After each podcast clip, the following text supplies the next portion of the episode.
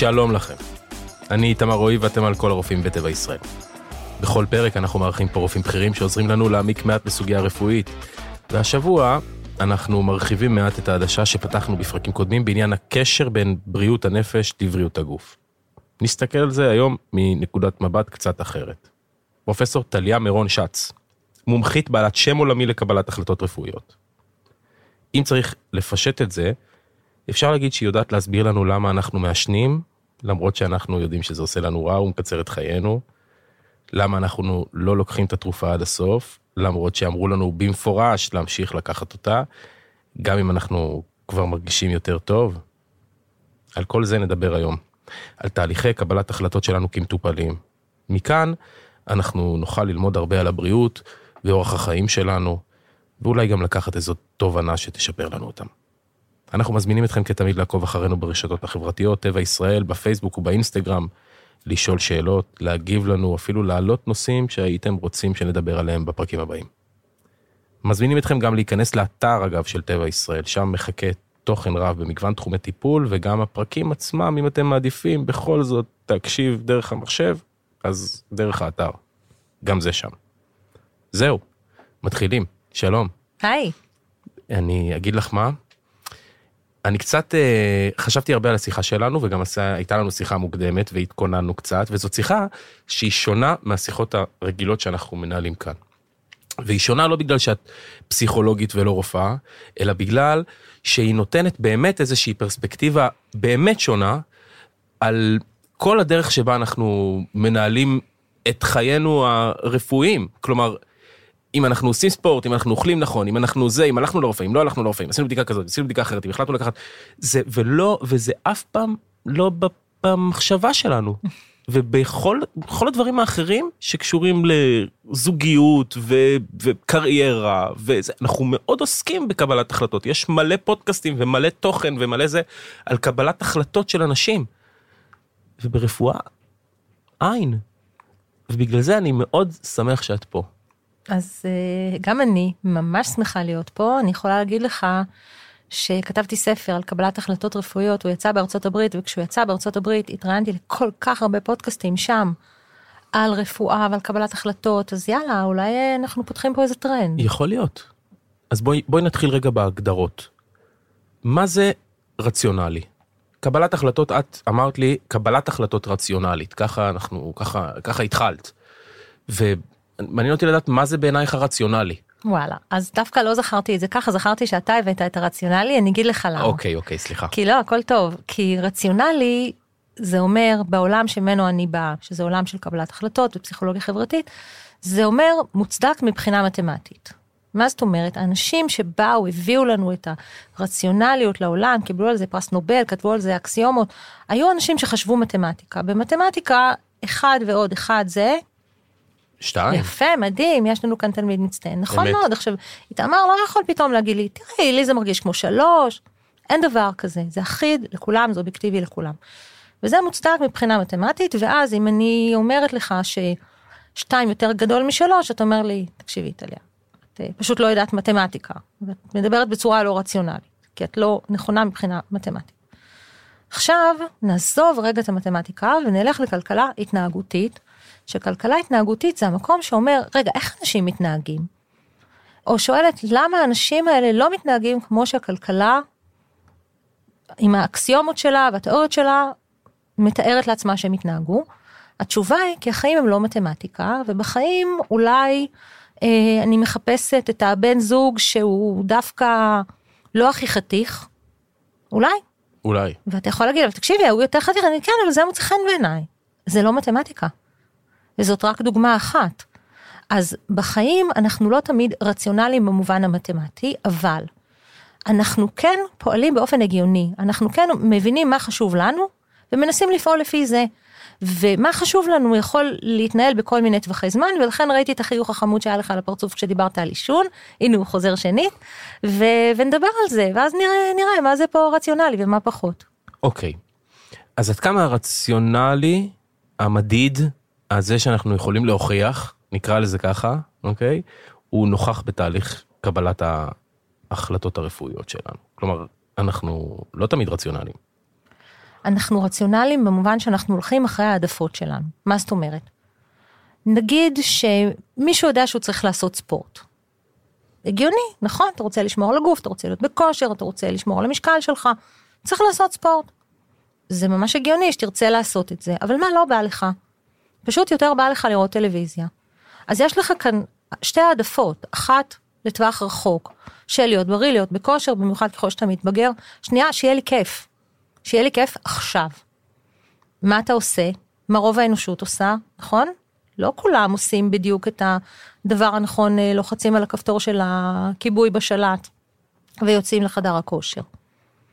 אז האם זה רציונלי? בוא נגיד שזה הגיוני, בינתן העדפות שלנו, בינתן העובדה שיש לנו גם העדפה לרגע, שיהיה לנו נחמד, שיהיה לנו כיף, שיהיה לנו קל, שיהיה לנו נעים, וגם העדפה לטווח הרחוק, ובואו נזרוק כאן עוד איזה תעלול, שהמוח שלנו משחק איתנו עליו, וזה ממש חשוב לרפואה מונעת, שמה שקרוב לנו ומונח לנגד עינינו, נראה ממש גדול, ומה שרחוק הוא כזה קטן, זאת אומרת, בריאות כשאני המבוגר, בסדר, יאללה, מה אכפת לי, אבל עכשיו אני יכול לשבת עם החבר'ה, להשן ולראות טלוויזיה, זה ממש נראה לי נורא כיף, וזה גובר על הדבר הנכון לטווח הרחוק שאני אמור לעשות אותו.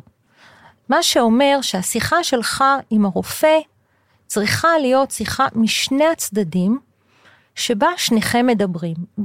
בוא נעשה רגע סימולציה. נכון? נגיד שהרופא עכשיו אומר לך, איתמר, תשמע, אתה צריך לקחת משהו לפרפור פרוסדורים.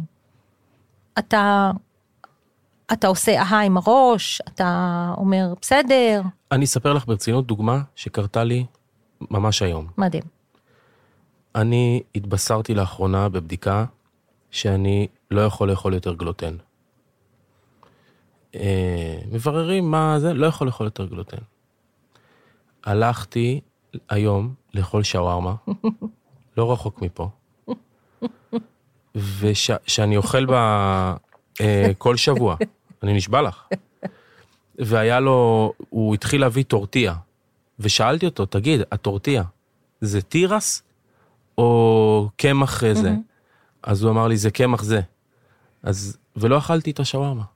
באמת. עכשיו, זה נשמע מוזר, אבל אני בחיים לא קיבלתי החלטות על דברים כאלה. אני שוקל אותו משקל מאז שאני זוכר את עצמי, ופתאום הייתי צריך לקבל החלטה, באמת, כאילו, שהיא דרשה ממני מידה מסוימת של רציונליות, למרות שאני מאוד בא לי על השווארמה הזאת, ולא בהכרח אני חושב שזה כזה בעייתי, כלומר, אין לי איזה בעיה עכשיו שאני... אתה מבינה? אני חושבת שזה קודם כל הכבוד, ואני גם... חכי, בוא נראה, מיום ביומו. אני מאוד מזדהה איתך, כי שווארמה ואני חברים מאוד טובים. אני חושבת שקרה כאן משהו די טיפוסי, אמרו לך את זה לא מזמן.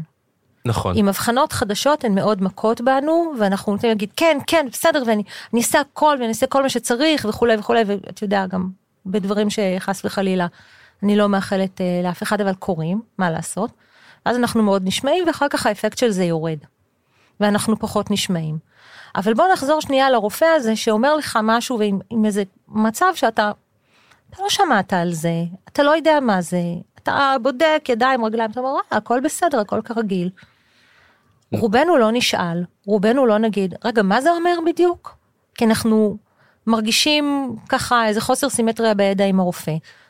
ואז זה גם, הרבה פעמים זה רק צריך להגיע לנקודה הקיצונית, כי אז זה מפעיל אצלנו את מנגנון החרדה, שעל זה אולי אפשר לעשות פודקאסט אחר, ואז החרדה הזאת היא מחזיקה אותנו מאוד חזק בלקיים את מה שאמרו לנו, אחרת משהו רע יקרה, נכון? ואז הרבה פעמים גם לא מחזיק מים. כלומר, כשאתה מונע מחרדה, וזה מאוד אינטנס, אתה מחליט עכשיו קיצוני, שאתה לא עושה משהו, ואתה לא זה, אז זה גם לא בר קיימה. כלומר, אי אפשר גם כל הזמן להתנהל בתוך הלופ הזה, זה מה שאני בא להגיד, בתוך כל או שאני כאילו עושה לעצמי חיים קלים, ואת אומרת, פרופסור, תשמע, אתה ילד גדול, והחיים זה קבלת החלטות, ואתה כל הזמן צריך להחליט בין דבר מסוים לדבר אחר, ותתמודד עם זה. נכון. אני תכף אסביר לך איך גם אפשר להקל על קבלת ההחלטות הזאת, כי באמת קשה לחיות כל הזמן בהתלבטויות. אני רוצה לדבר איתך רגע על ההיררכיה של הידע. כן, כן. זה חשוב. כי כשאני, הרבה פעמים, יש לי איזושהי משהו שאני רוצה לשאול, בתחום כזה או בתחום אחר, אני הולך כמו כולם לגוגל. גוגל הוא, עשינו פה פרק מצוין עם פרופסור ורדה שלו, על חדשנות ועל כל מה שהטכנולוגיה מאפשרת לרופאים, אוקיי? ולצוותים הרפואיים. ומצד שני, היא גם מאוד מאוד מקשה, כלומר, ההיררכיה של הידע מעט השתנתה. ודיברתי קודם בהתחלה, שאמרתי לך, יש משהו מאוד אנושי, בזה שאנחנו מכירים את הגוף שלנו, וזה, ואנחנו, ויכול להיות שזה לא כזה רע, והיום אנחנו גם יכולים ללמוד קצת יותר גם באמצעות הגוגל, ואז אנחנו הולכים לרופא, ואנחנו כבר נותנים לעצמנו את כל הטיעונים בדרך לקבלת ההחלטה, גם אנחנו גם בועטים את הקרן, וגם רוצים לנגוח. נכון, אבל לפעמים אנחנו מכניסים דווקא גול עצמי. תסבירי. יאללה. אז כשאנחנו קוראים אינפורמציה, אנחנו לא תמיד מבינים אותה עד הסוף, אנחנו גם לא תמיד מסננים אותה עד הסוף. אני אתן לך דוגמה, הייתה תקופה שהיה לי מר בפה. אוקיי. נורא הלחיץ. מה פתאום מר לי בפה? מצחצח שיניים לא עובר. אני קוראת, אם יש לך, אם מר לך בפה, מה זה אומר? מספר 1, סרטן גרון. אוי ואבוי, שמע ישראל, מה? מלחיץ ממש. ואז אני אומרת, רגע, בעצם החלטתי שאני עברתי לחלב סויה. הבנתי. אז אולי אני פשוט אולי זה מהסויה, הפסקתי לשתות סויה, עבר לי הסרטן בגרון. מה אני רוצה להגיד? שאנחנו נגיש לנו מידע, וזה מצוין, זה גם יכול מאוד להלחיץ, וזה גם יכול לשים אותנו בכיוון פשוט לא נכון. זאת אומרת, יש כאן איזושהי אשליה של היררכיה של ידע, כי בכל זאת הרופא יודע, ובכל זאת הרופא מכיר, ובכל זאת הרופא מפענח, וגם כשאתה אומר, אני מכיר את הגוף שלי, זה נכון, אבל אתה לא באמת יודע מה אומרים הסימנים בדם שלך, ומה קורה בבדיקת דימות וכו', וכן שלא נגיע, אבל יש דברים שהרופא והרופאה יודעים, ואנחנו לא יודעים. אז זה באמת לגבי ההיררכיה של הידע, כי בסופו של דבר גם מישהו צריך לרשום לך את המרשם הזה, גם אם אתה משוכנע שמשהו מאוד מתאים לך, גם הרופא צריך להשתכנע, ואז הוא רושם לך. אני רוצה לתת דוגמה דווקא לזה שידע כן יכול להיות דבר מדהים, כי דיברת על גלוטן. לבת שלי נורא כאבה הבטן כמה זמן, והיא חשבה שזה לא קשור לכלום, בסדר, וגם היה נרדמת לה היד והרגל, וזה מאוד ילחיץ אותה. בצדק. נכון, והיא הלכה לנוירולוג, והוא לא מצא, ועשה לה כל מיני בדיקות מלחיצות, והוא לא מצא. בת כמה אשתי בריאה? אז היא הייתה 21, עכשיו היא כבר עוד יותר גדולה, עוד יותר מקסים. והיא לא, כאילו, הייתה לחוצה מזה מאוד, והיא בדקה בגוגל, באמת, וגם אני אחר כך בדקתי בגוגל סקולר, וראינו שזה קשור לגלוטן, אפרופו הגלוטן, והפסיקה לאכול גלוטן, והרדמויות האלה נעלמו, והיא הלכה לנוירולוג, והיא סיפרה לו על זה, והוא אמר לה, או אני או האינטרנט. ענק. ענק, נכון ענק? וחשבתי, מילא, היא הייתה בחורה חזקה, היא לא הקשיבה, וחשבתי כמה זה חבל, כי הייתה כאן הזדמנות ללמוד, הייתה הזדמנות לרופא ללמוד, להתעדכן. ענק, זה סיפור ענק. כן? ואת יודעת, הרבה פעמים אני שואל את עצמי, זה לא נושא הפרק שלנו, כן. אבל הטכנולוגיה הזאת היא גם אפשרה, מאוד שיפרה את היכולת קבלת ההחלטות של הרופא עצמו. כלומר, כן. לא שלנו רק כמטופלים. היא מחייבת באיזשהו מקום את הרופאים לדעת הרבה יותר, כי באים מולם אנשים ששואלים שאלות. נכון. היא גם מקלה עליהם. היא גם מקלה עליהם, זה מאחורי הקלעים, אז אנחנו אולי לא יודעים את זה תמיד כמטופלים, אבל יש המון דברים טכנולוגיים שעוזרים לרופא, בהסתכלות מאוד מהירה, להבין, להסתכל, להשוות את הבדיקות שלך של עכשיו לקודם, להיזכר בכל מיני גיידלנס, זה דברים שצריך לעשות איתך, ממש הרבה יותר מהר ובקלות, מאשר להסתמך על המוח האנושי, שהוא תמיד עמוס. בואי נדבר רגע על הרגלים. אנחנו, יש למחביר תוכן על הרגלים. דיברנו על קבלת החלטות, אז הרגלים זה חלק משמעותי מזה. איך אנחנו קובעים הרגלים? אנחנו קובעים אותם לפי מה שאנחנו, טוב, זה קצת מצחיק, זה קצת חוזר על עצמו, ולהגיד לפי מה שאנחנו רגילים, לפי מה שבסביבה שלנו, לפי מה שחשוב לנו, וגם אם אני חוזרת לעניין של להקטין חיכוך, לפי מה שיחסית קל לנו. זאת אומרת, ככל שיותר קל לנו ההרגל, ככה יותר נתמיד בו. ככל שיותר ברור לנו, ככה יותר נתמיד בו. ככל שאנחנו סוחבים איתנו אנשים, נגיד, שילכו איתנו לכושר, שיעשו איתנו את ההליכה בערב, ככה נתמיד. ככל שאנחנו עושים את הדבר נחמד, ככה נתמיד. אז יש לי דוגמה ממש לא חיובית. אבל זה רק דברים על החיובי. נכון. ככל שאנחנו רוצים להפסיק לעשן, כלומר, כמו שאנחנו קובעים הרגלים, אז לרוב אנחנו קובעים הרגלים טובים, כלומר, לקסות ציפורניים זה הרגל רע, אני לא קובע אותו עם אחרים. נכון. מצד שני, אנחנו גם רוצים להיפרד מההרגלים. אז איך אנחנו נפרדים מהרגלים רעים? זה ממש שאלה מעולה, כי אני בטוחה שהמון אנשים שמעשנים, לא המון, אנשים שמעשנים, כל האנשים שמעשנים, יודעים שזה לא בריא. אז למה הם עושים את זה? למה? כי זה כיף להם. זה כיף להם ברגע. זה ממש, כנראה, כן, אני לא מעשנת, אבל כנראה שזה כיף וזה נחמד, ואתה גם כזה מתמכר לזה פיזית, וכיף לצאת להפסקת אישון, כן, שלא ישמע שאני כאן מטיפה לאישון. אני מבין, לא מעשנת בעצמך. נכון, בדיוק. אז מה שאני אומרת שזה יוצר לנו איזשהו תמריץ ברגע. וכמו שאמרנו, התמריץ ברגע נראה ממש גדול ומפתה, והבריאות בעתיד נראית, בסדר, יאללה, בקטנה, אחר כך אני כבר אהיה זקן ואני... מה אכפת לי איך הרעות שלי יראו, לא מעניין אותי, זה לא, זה נראה לי מאוד מאוד מופשט. אז כדי לעשות את זה, אני צריכה איזשהו תמריץ ברגע שיעזור לי. כלומר, מה שאת אומרת לי, פרופסור, אם אני עושה רגע איזשהו סיכומן ביניים, את אומרת, אנחנו, החיים שלנו מחולקים בין הכאן לבין המחר. נכון. נקרא לזה ככה. כן. ואנחנו, זה לא שאנחנו מנהלים סיכונים, זה אנחנו מתנהלים בין מצבי צבירה. בין מצב הצבירה שלנו של הכאן ועכשיו, ובין מצב הצבירה שלנו בעתיד. כי הרפואה, בסוף זאת עבודה יומיומית, אתה לא בונה שריר ביום, ואם אתה תיזכר בגיל 60 לעשות זה אולי יועיל לך קצת וזה, אבל זה לא אותו דבר כמו אם התחלת לעשות ספורט בגיל הרבה יותר צעיר, והגוף שלך הרבה יותר מובנה ומוכן לזקנה, נכון? אז זה... איך אנחנו מנהלים את המתח הזה? כלומר, אז אנחנו, הרגלים זה דבר אחד, בלייצר הרגלים טובים. כן. נכון? להביא עוד מישהו איתנו לספורט, או לצורך העניין להיפרד מהסיגריות ולחשוב על זה שיש 1,001 סדנאות ואפשרויות וזה, והחלטות וכל אחד מה שטוב לו. אבל בגדול, אם את צריכה לתמצת את זה להתנהגות האנושית שלנו, איך אנחנו מגיעים למצב שאנחנו אומרים, וואלה, אנחנו רוצים לעשות משהו שגם כיף לנו עכשיו, והוא גם יכול לשרת אותנו בעתיד, או גם קצת לחטוב, ושהוא יהיה לנו כיף עכשיו, והוא יהיה לא משהו בעתיד, אבל אנחנו סבבה עם זה, כלומר זה לא נורא, זה לא מוגזם, משהו שהוא בר קיימא, דרך חיים, הרמב"ם קרא לזה מידת הבינוניות. איזשהו דרך אמצעית כזאת. יש דבר כזה? יש כמה דברים. אוקיי. יש דבר אחד בלעשות נגיד יותר את הדבר הנכון. אני חושבת שמה שעוזר שם, זה באמת לזכור ברגע כמה זה עוזר. לעשות את זה מוחשי.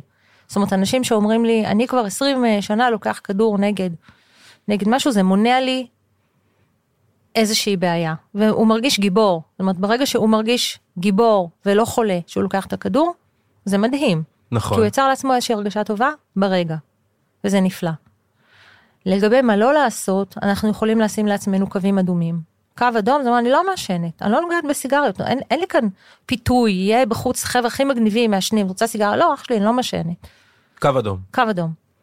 ויש גם קווים צהובים, מה זה קווים צהובים? זה שאני אומרת, אני מתעמלת כל יום, אבל פעם בשבוע אני עושה שנת שמיטה. זה הסבבה, זה מה שאמרתי, הדרך האמצע, כאילו, אתה עושה ספורט, אתה בסדר, אתה זה, מדי פעם אתה... בסדר, כאילו, לא מצטיין, אתה מדי פעם רואה שותה קולה, כאילו... נכון.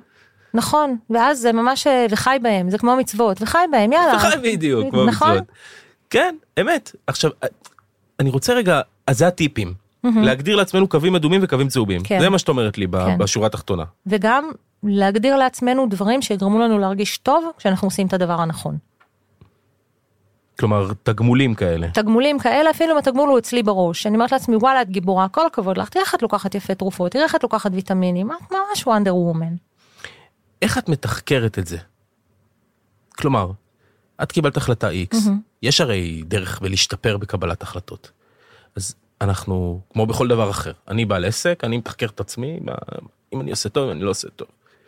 איך אני מתחקר את עצמי כפציינט? השאלה נפלאה, אני חושבת שברוב המקרים אנחנו פשוט מתנהלים לנו בטייס האוטומטי, עד שקורה משהו, ואז נאמרו, וואי, איך הגעתי לפה? זאת האמת, זה באמת מה שאני חושבת, אני חושבת שזה נדיר שאנחנו מתחקרים, אנחנו נתחקר אם יקרה משהו. רק כשמתחילות הצרות. בדיוק. אז אנחנו נזכר. הבנתי. טוב, אז זאת בעצם צריכה להיות המסקנה של האנשים מהפרק הזה. לקראת סיכום.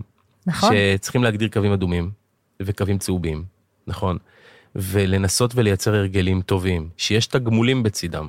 לגמרי. תלכו לחדר כושר, אז תעשו בסוף סאונה, כי זה כיף. בדיוק. כאילו, תלכו עם חבר וזה, ובצד שני גם יש גם הרגלים שצריך להיפרד מהם, לקבל החלטות שלא לעשות אותם יותר. זה גם חלק מהעניין. כן. בואי נלך רגע, אני רוצה לקחת פרופסור שתי דוגמאות. יש לנו אותה, אנחנו ניתן בכוונה שני דברים שהם, יש לנו גם עליהם הרבה תוכן, והם גם באמת מאוד מדוברים. אז נתחיל עם מיגרנה, אוקיי? מיגרנה זו תופעה שכיחה.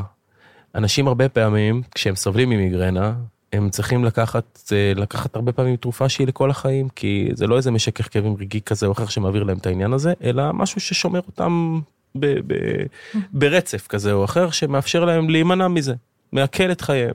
ובכל זאת, קשה להם עם המחשבה, שגם כשהם מרגישים טוב, הם צריכים להמשיך לקחת את התרופה. את יכולה ליישב לי את הפרדוקס הזה? קודם כל, אני רוצה להסביר את זה במונחים שלי, וזה ממש מתחבר להסתכלות לטווח קצר ולהסתכלות לטווח ארוך. כשבהסתכלות לטווח קצר, אם עכשיו ממש כואב לך את הראש, אתה רץ, עכשיו כואב לך הראש, אתה רץ לקחת כדור לכאב ראש.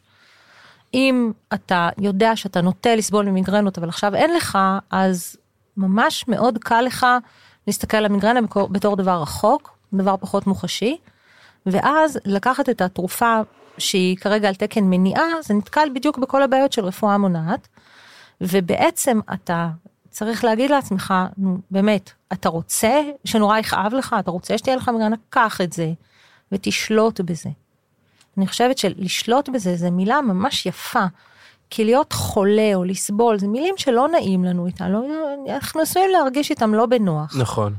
אז אני אומרת, אני לא רוצה, והמחלה מנהלת אותי, לא, אתה מנהל ואתה שולט. ואתה לוקח ואתה מונע. גם אם אתה צריך לקחת את זה לאורך זמן, וגם אם אולי אתה צריך לקחת את זה לכל החיים, אתה שולט בזה, ואתה נותן לעצמך לחיות חיים, שאתה פחות חווה בהם את המיגרנה, ואז, אבל אל תשכח ואל תתבלבל, שאתה פחות חווה את המיגרנה, לא כי היא נעלמה ואיננה, ולא צריך יותר תרופה, אלא כי מצאת הדרך לשלוט בה. אוקיי, אז זה דיברנו לגבי מיגרנה. אותו דבר הפרעת קשב, כלומר, אותו דבר, אבל דבר שונה, בסדר? אני רוצה רגע להבין לגבי זה.